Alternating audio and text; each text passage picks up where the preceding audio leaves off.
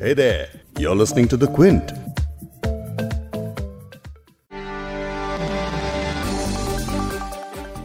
अब अगर किसी कारण से आपकी पढ़ाई बीच में छूट जाती है तो परेशान होने की ज़रूरत नहीं है। क्योंकि आपने जितने भी साल पढ़ाई की है वो अब बेकार नहीं जाएगी। उसका आपको या तो सर्टिफिकेट मिलेगा या फिर डिप्लोमा दिया जाएगा। भारत की नई एजुकेशन पॉलिसी में ऐसे ही कई बड़े बदलाव हुए हैं। चौंतीस साल के बाद आई इस नई पॉलिसी में हायर एजुकेशन के लिए एंट्री और एग्जिट सिस्टम दिया गया है। साथ ही स्कूली शिक्षा को बेहतर बनाने के लिए भी व्यवस्था की गई है। लेकिन शिक्षा की इस नीति को लेकर कई एक्सपर्ट्स ने सवाल भी उठाए हैं। उन्होंने इस पॉलिसी के खतरों को लेकर भी संकेत दिए हैं। आखिर क्या है वो चीज़ें जिनसे बच्चों और पेरेंट्स को परेशानी उठानी पड़ सकती है? उन्हीं को लेकर आज इस पॉडकास्ट में बात करेंगे। क्विंट हिंदी पर आप सुन रहे हैं बिग स्टोरी हिंदी, मैं हूँ फबीहा सैयद। आज पॉडकास्ट में भारत की नई शिक्षा नीति पर बात करेंगे सेंट्रल स्क्वायर फाउंडेशन के founder and chairman Ashish Dhawan ji से, जो अशोका यूनिवर्सिटी के फाउंडिंग मेंबर भी हैं। पहले तो ये रिसर्च दिखाता है कि अगर आप मातृभाषा में पढ़ना और लिखना सीखें तो जो सेकंड लैंग्वेज है, उसको सीखना बहुत ही आसान हो जाता है रिलेटिवली और साथ ही बात करेंगे ऑक्सफैम इंडिया की campaign lead inequality education and health Angela Taneja से, जो बता रही हैं कि कैसे इस नई शिक्षा नीति से अमीर और गरीब के बीच की खाई और ज़्यादा गहरी हो सकती है। लेकिन पहले इस नई शिक्षा नीति को लेकर जो बड़ी बातें हैं, वो आपको बता दूँ। भारत में चौंतीस साल में पहली बार नई शिक्षा नीति को कैबिनेट ने मंजूरी दी है। सरकार की माने तो ये ऐसे एजुकेशनल रिफॉर्म्स हैं जिनकी भारत जैसे देश में काफ़ी ज़रूरत थी। यहाँ तक कि मानव संसाधन विकास मंत्रालय का नाम ही बदल दिया गया है और बदलकर अब शिक्षा मंत्रालय रख दिया गया है। हायर एजुकेशन और स्कूली शिक्षा को लेकर कई अहम बदलाव हुए हैं। सबसे बड़ी राहत उन छात्रों को दी गई है, जिन्हें किसी कारण से अपनी पढ़ाई बीच ही में छोड़नी पड़ती है। अब नई शिक्षा नीति में बीच में ही पढ़ाई छोड़ने वालों को एक तय समय सीमा में वापस आने और सर्टिफिकेट या डिप्लोमा का विकल्प दिया जाएगा। खास बात यह है कि अब आप अधूरी पढ़ाई का भी कहीं इस्तेमाल कर सकते हैं और ये हो पाएगा मल्टीपल एंट्री और एग्जिट सिस्टम की वजह से, जिसके तहत अगर आपने एक साल पढ़ाई की है तो सर्टिफिकेट मिलेगा। दो साल बाद डिप्लोमा और तीन या चार साल के बाद डिग्री दी जाएगी। हायर एजुकेशन की बात करें तो अब एम नहीं होगा। यानी अगर आप रिसर्च में इंटरेस्टेड हैं तो आपको चार साल के डिग्री प्रोग्राम का ऑप्शन दिया जाएगा। यानी तीन साल डिग्री के साथ एक साल एमए करके सीधे पीएचडी में जा सकते हैं। मल्टीपल डिसिप्लिनरी एजुकेशन में अब आप किसी एक स्ट्रीम के अलावा दूसरा सब्जेक्ट भी ले सकते हैं। यानी अगर आप इंजीनियरिंग कर रहे हैं और आपको म्यूज़िक का भी शौक है तो आप उस विषय को भी साथ में पढ़ सकते हैं। बोर्ड एग्ज़ाम्स के महत्व को कम करने के लिए अब इन्हें दो बार कराए जाने की योजना भी बनाई जा रही है। बोर्ड एग्ज़ाम्स में हर सब्जेक्ट को दो लेवल पर भी ऑफ़र किया जा सकता है। बोर्ड एग्ज़ाम्स के लिए कहा गया है कि इसमें सिर्फ़ नॉलेज टेस्ट किए जाएँगे, जो रट कर याद किया गया है, उसे टेस्ट नहीं किया जाएगा। उन चीज़ों को इस एग्ज़ाम में टेस्ट करें, जो रोज़मर्रा की चीज़ों में छात्र इस्तेमाल करेंगे, ये प्रपोजल कहता है। शिक्षा में बदलाव लाने के लिए अब इसका बजट बढ़ाने का भी फैसला किया गया है। फ़िलहाल भारत के जीडीपी का चार प्वाइंट तैतालीस प्रतिशत हिस्सा शिक्षा पर खर्च होता है। लेकिन बड़ी बात यह है कि इस पॉलिसी के हिसाब से अब जीडीपी का कुल छह फ़ीसदी हिस्सा शिक्षा पर खर्च किया जाएगा। लेकिन आशीष धवन जी के हिसाब से ये सिर्फ़ एक एस्पिरेशनल टारगेट है और इतनी स्पेंडिंग शायद ना हो। आशीष धवन, जैसे मैंने पहले बताया कि सेंट्रल स्क्वायर फाउंडेशन के फाउंडर एंड चेयरमैन हैं, साथ ही वो अशोका यूनिवर्सिटी के फाउंडिंग मेंबर भी हैं। सुनिए इन्हें। आई थिंक अगर आप देखें जो पॉलिसी में जो बहुत सी चीज़ें हैं, उनके लिए ज़्यादा पैसों की ज़रूरत नहीं। तो जैसे आज के समय में कोविड के समय में फ़िज़िकल कंस्ट्रेंट तो है, और नॉर्मली भी भी फ़िज़िकल कंस्ट्रेंट है। ये नहीं है जो छह परसेंट लिखा गया है, छह परसेंट जीडीपी एजुकेशन में खर्च किया जाएगा। ये मेरे हिसाब से एस्पिरेशनल टारगेट है। ये ये होना नहीं, होने नहीं वाला for long period of time but near term में जैसे फोकस हो, अगर फाउंडेशनल न्यूमसी लिटरेसी पे ये तो राज्य ज़रूर कर सकते हैं। ऑलरेडी एनरोलमेंट है ऑलरेडी बच्चे स्कूल जा रहे हैं। मटेरियल अगर थोड़ा छोटा सा बजट क्रिएट किया जाए और फोकस करे गोल्स हुए है डेटा है, ये बहुत ही अचीवेबल है। तो ऐसी चार, तीन चार चीज़ें बोर्ड एग्ज़ाम का जो ग्रेजुअल रिफॉर्म है, उसको लो स्टिक्स बना, इसके लिए पैसों की ज़रूरत नहीं है और ज़्यादा टीचर्स की भी ज़रूरत नहीं है। तो ऐसे मेरे ख्याल से चार, पाँच क्रिटिकल रिफॉर्म्स हैं जो इस पॉलिसी में है, जिसमें मैन पावर या लोगों की ज़रूरत नहीं है या ज़्यादा रिक्रूटमेंट की ज़रूरत नहीं है, पैसे की ज़रूरत नहीं है एंड ये आज की डेट में हम शुरू कर सकते ये जो नई जो पॉलिसी आई है, जो ये काफ़ी ऐतिहासिक पॉलिसी है। ये पिछली जो पॉलिसी थी, करीब चौतीस साल पहले आई थी। तो ये जो पॉलिसी है, करीब बीस तीस साल के लिए अब रहेगी। तो जो सरकार ने बड़ा अच्छा काम किया है कि एनालिसिस की है कि जो बच्चों की क्या डिफिशियंसीज हैं हमारी जो सिस्टम है, जो पिछले चौतीस साल में बहुत बच्चे अब स्कूल जा रहे हैं तो एनरोलमेंट तो हो गई है। एलिमेंट्री स्कूल में अगर आप देखेंगे प्राइमरी में तो अब यूनिवर्सल हो गई है।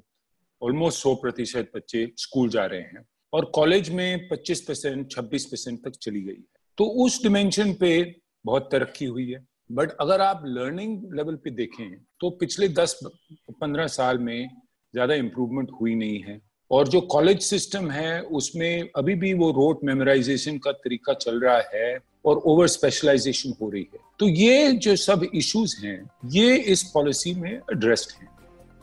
इस पॉलिसी में ये भी कहा गया है कि पांचवी कक्षा तक स्कूलों में मातृभाषा या क्षेत्रीय भाषा में पढ़ाया जाएगा। हो सके तो इसी तरह आठवीं तक पढ़ाया जाए।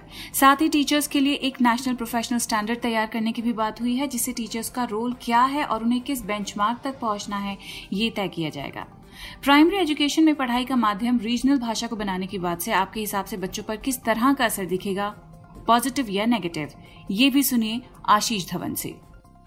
देखिए ये तीन लैंग्वेजेस का फॉर्मूला है, इस पे काफ़ी चर्चा हुई थी कंसल्टेशन हुई थी उसके बाद ये जो सेटल हुआ है, ये मेरे हिसाब से ठीक जगह पे ये सेटल हुआ है, जो फाइनल पॉलिसी में है। पहली, पहला जो इशू है कि बच्चों जो है घर पे अपने माँ बाप के साथ, परिवार के साथ बातचीत करते हैं अपनी भाषा में तो वो भाषा उनको समझ आती है। और उसको हम ओरलिटी कहते हैं अंग्रेज़ी में और जो उनको सुनते भी हैं उस भाषा को तो लिस्टिंग स्किल्स डेवलप होते हैं। बट जो रीडिंग है, जो पढ़ाई है और जो लिखना है राइटिंग है, ये आसानी से सीखा नहीं जाता है। ये स्कूल में सिखाया जाता है।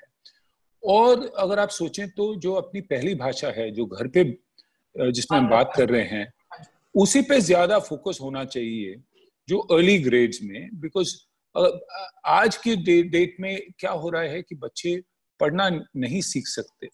करीब आधे बच्चे जो हैं वो रीडिंग डिफिशेंट हैं। तो अगर उस पर अगर ज़्यादा फोकस हो तो जो मेन भाषा है उस पर जरा फोकस करें जो घर पे बोला गया है। और ये हमारी सोसाइटी मल्टीलिंगुअल सोसाइटी है। तो एज ए रिज़ल्ट कभी कभी घर की भाषा जो है यूपी में वो हिंदी नहीं होगी कोई और भाषा है। फिर हिंदी जो है स्टेट की भाषा है एंड इंग्लिश इंपॉर्टेंट भाषा है फ्रॉम कॉमर्स स्टैंड पॉइंट तो आई थिंक इन जो हमारी जो डाइवर्सिटी है इंडिया में, उसके देख, उसको देखते हुए आई थिंक ये जो थ्री लैंग्वेज फॉर्मूला है, ये काफ़ी इसेंशियल है हमारी। लेकिन बच्चों को अगर पांचवी क्लास तक मातृभाषा में पढ़ाया जाए तो बाद की क्लासेस में जब इंग्लिश मीडियम में ट्रांजिशन करेंगे बच्चे तो उनके लिए कितना आसान या कितना मुश्किल होगा ये सब? जी, पहले तो ये रिसर्च दिखाता है कि अगर आप मातृभाषा में पढ़ना और लिखना सीखें तो जो सेकंड लैंग्वेज है, उसको सीखना बहुत ही आसान हो जाता है रिलेटिवली सेकंड पॉइंट ये है कि, ये नहीं है कि अगर आप जो राज्य के स्कूल्स में जाएँ, जो स्टेट स्कूल्स हैं, कि वहाँ पे सिर्फ़, जैसे हिंदी अगर मातृभाषा हो, कि सिर्फ़ वो सिखाई जा रही वो मेन लैंग्वेज है। उसके अलावा बच्चे इंग्लिश कॉन्वर्सेशन शुरू कर रहे हैं, वो भी चल रहा है। बट मेन फोकस हिंदी पे है, जो मातृभाषा है। और उसके बाद अगर ज़्यादा डिस्ट्रैक्शन हो तो वो एक लैंग्वेज हमारी सबसे बड़ी समस्या ये है कि जो मातृभाषा है, उसमें पचास प्रतिशत बच्चे पढ़ पढ़ नहीं सकते। तो पहले उस प्रॉब्लम को सॉल्व करना है। उसके बाद जैसे दूसरी, तीसरी कक्षा के बाद अगर थोड़े इंग्लिश के शब्द वोकेबुलरी लेटर्स इंट्रोड्यूस किए जाएँ, और उसके बाद जो पांचवी के बाद अगर पूरा लैंग्वेज सीखें, वो मेरे ख्याल से मोर अप्रोप्रिएट रहेगा।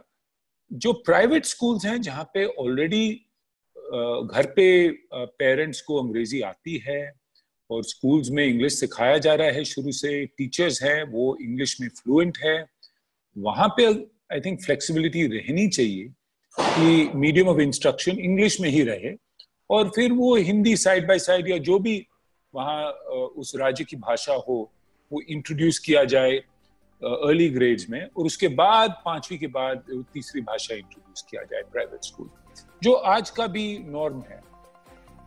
एजुकेशन को लेकर काम करने वाली मीता सेन गुप्ता ने भी इस नई शिक्षा नीति पर अपनी बात रखी। उन्होंने सबसे पहला सवाल इस बात पर उठाया कि आखिर कैसे पांचवी क्लास तक के बच्चे अपनी मातृभाषा या क्षेत्रीय भाषा में पढ़ाई कर सकते हैं। उन्होंने ट्विटर पर कहा, मैं बाईलिंगुअल लर्निंग को सपोर्ट करती हूँ, लेकिन क्या छात्रों को मातृभाषा में पढ़ने पर मजबूर किया जा सकता है? क्या एक क्लास में पढ़ने वाले सभी बच्चों की एक ही मातृभाषा होगी? उनका क्या होगा जो दूसरे राज्यों से आते हैं? क्या उनकी हर तीसरे साल में नई मातृभाषा होगी? अगर मेरी मातृभाषा अंग्रेज़ी है तो क्या स्कूल मुझे अंग्रेज़ी में पढ़ाएगा? इसे लागू करने में आगे काफ़ी परेशानियाँ होंगी और ये पेरेंट्स के लिए एक सरदर्द जैसा होगा. नई शिक्षा नीति को लेकर दिल्ली में शिक्षा के क्षेत्र में कई बड़े रिफॉर्म्स करने वाले दिल्ली के शिक्षा मंत्री मनीष सिसोदिया ने भी खुलकर अपनी बात रखी। सिसोदिया ने कहा कि नई शिक्षा नीति सरकारी स्कूलों को सुधारने की ज़िम्मेदारी से भाग रही है और प्राइवेट स्कूलों को बढ़ावा देने वाली है। एक प्रेस कॉन्फ्रेंस में उन्होंने कहा कि नई शिक्षा नीति में दो खामियाँ हैं। पहली ये कि अपनी पुरानी समझ परंपराओं के बोझ से दबी है और उससे मुक्त नहीं हो पाई है। दूसरी ये पॉलिसी भविष्य की जरूरतों की बात तो करती है, लेकिन लोगों तक कैसे पहुंचेगी? इसे लेकर भ्रमित है। ये नीति हाईली रेगुलेटेड और पुअरली फंडेड है। अब बात आती है बच्चों में साइंटिफिक टेम्पर बढ़ाने की। इसके लिए नीति में क्या किया गया है? और ये मल्टी डिसिप्लिनरी अप्रोच होना बच्चों को जॉब के पॉइंट ऑफ़ व्यू से कितना तैयार करता है, जानते हैं आशीष धवन से। जी तो आई थिंक एक ये है कि ये जो स्कूल लेवल पे भी काफ़ी फोकस है मल्टी डिसिप्लिनरिटी पे कि ज़्यादा एक्सपोजर हो बच्चों को और होलिस्टिक लर्निंग भी हो और एप्लीकेशन बेस्ड लर्निंग तो अगर आप साइंटिफिक टेम्पर को देखें एक तो जो सबसे ज़्यादा सक्सेसफुल साइंटिस्ट रहे हैं वो क्रिएटिव हैं। उनको एक अपने डिसिप्लिन पे फोकस है बट दूसरी चीज़ों को भी सम, की समझ है। तो एक तो exposure I think multi disciplinary critical है। और सेकंड इज़ ये application based learning which is की अगर हम सिर्फ़ किताब किताब से पढ़ें साइंस को रटे, रटा करके फिर वो एग्ज़ाम में मार्क्स प्राप्त करें तो इससे साइंटिफिक टेम्पर नहीं बनती। तो अप्लाई करें एक्सपेरिमेंट्स करें, इसको घर पे जाके मतलब कुछ बनाएँ या प्रोजेक्ट करें स्कूल में कंपटीशन में भरें, इससे मतलब लोगों को रियल साइंस समझ आएगी एक्सपोजर आएगा। जिसको मैं कहता हूँ वर्नैक्यूलर साइंस वो अपने आसपास के जो प्रॉब्लम्स हैं, उसको साइंस से एड्रेस अगर कर सकें तो फिर उनको मतलब साइंस की समझ आएगी कि इसका फ़ायदा क्या है, हम क्यों सीख रहे हैं इसको। देखिए, अगर आप जॉब मार्केट को देखें तो जो ज़्यादातर जो नौकरियाँ हैं, उनमें इतनी स्पेशलाइजेशन की ज़रूरत नहीं है।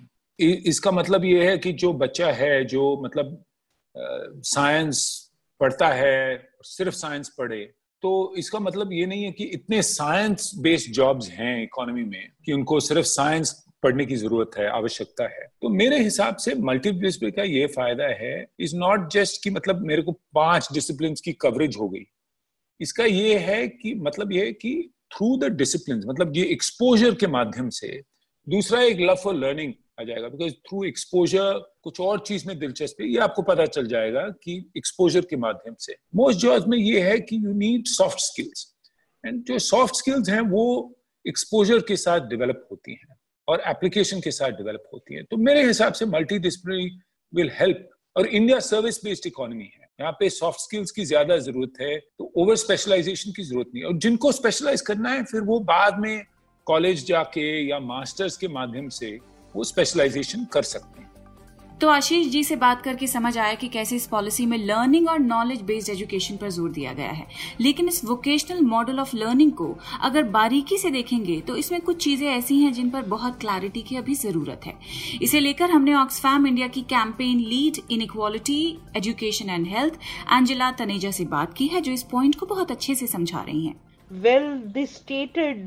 पॉलिसी को देख के लग रहा है कि इरादा और फोकस लर्निंग बाय डूइंग पर हैं, जो गोल्स तारीफ़ के काबिल हैं। प्रैक्टिस के तौर पे ये चीज़ें सही हैं, लेकिन इस बात पर कोई क्लैरिटी नहीं है कि इस वोकेशनल एजुकेशन से जेंडर रोल और एस सी कम्युनिटी कैसे प्रभावित होंगे अभी सच्चाई ये है कि लड़कियों के लिए वोकेशनल एजुकेशन उन्हें जेंडर रोल की तरफ़ धकेल देती है और एलिट क्लास के मुकाबले एससी और एस टी वोकेशनल रोल भी काफ़ी स्ट्रीम है फिर सवाल आता है की गाँव देहात में ट्रेनर्स और इंफ्रास्ट्रक्चर कितना अवेलेबल है। यकीनन रूरल एरियाज़ में मिस्त्री और कारीगर मौजूद हैं, लेकिन क्या 21वीं सदी में क्या इस तरह की एजुकेशन भारत चाहता है? क्या रूरल एरिया में इस वोकेशनल स्किल को सिखाने के लिए इस तरह का इंफ्रास्ट्रक्चर है जो 21वीं सदी में पढ़ाने के लिए इस्तेमाल किया जा सकता है? मुझे इस बात पर डाउट है। और वाकई एलिट स्कूलों और भारत के मेन स्ट्रीम स्कूल के बीच काफ़ी फ़र्क है। तो इनकम के आधार पर असमानताओं को बढ़ावा मिलने का भी खतरा दिखता है। तो हमारे समाज को बहुत पहले से ही दो हिस्सों में बंटने का खतरा है यानी गरीबों के लिए किए प्रावधान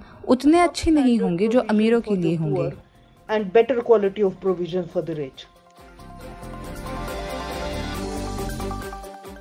Podcast सुनकर आप समझ गए होंगे कि कौन से रेड फ्लैग्स हैं और कौन सी हरी झंडियाँ अभी से दिख रही हैं। जितने भी एक्सपर्ट से बात हुई है, उनका कहना यही है कि शिक्षा व्यवस्था में तमाम सुधारों का स्वागत है, लेकिन सब बार बार यही कह रहे हैं कि इन्हें लागू करने के लिए अच्छी सोच वाले और क्रिएटिव लोगों की ज़रूरत है। क्योंकि अगर ये नहीं हुआ तो चौंतीस साल बाद लाई गई इन रिफॉर्म्स का कोई फ़ायदा नहीं होगा। इस पॉडकास्ट के एडिटर हैं संतोष कुमार और इसे प्रोड्यूस किया है फबीहा सैयद ने। अगर आपको बिग स्टोरी सुनना पसंद है तो क्विंट हिंदी की वेबसाइट पर लॉग ऑन कीजिए और हमारे पॉडकास्ट सेक्शन का मज़ा लीजिए।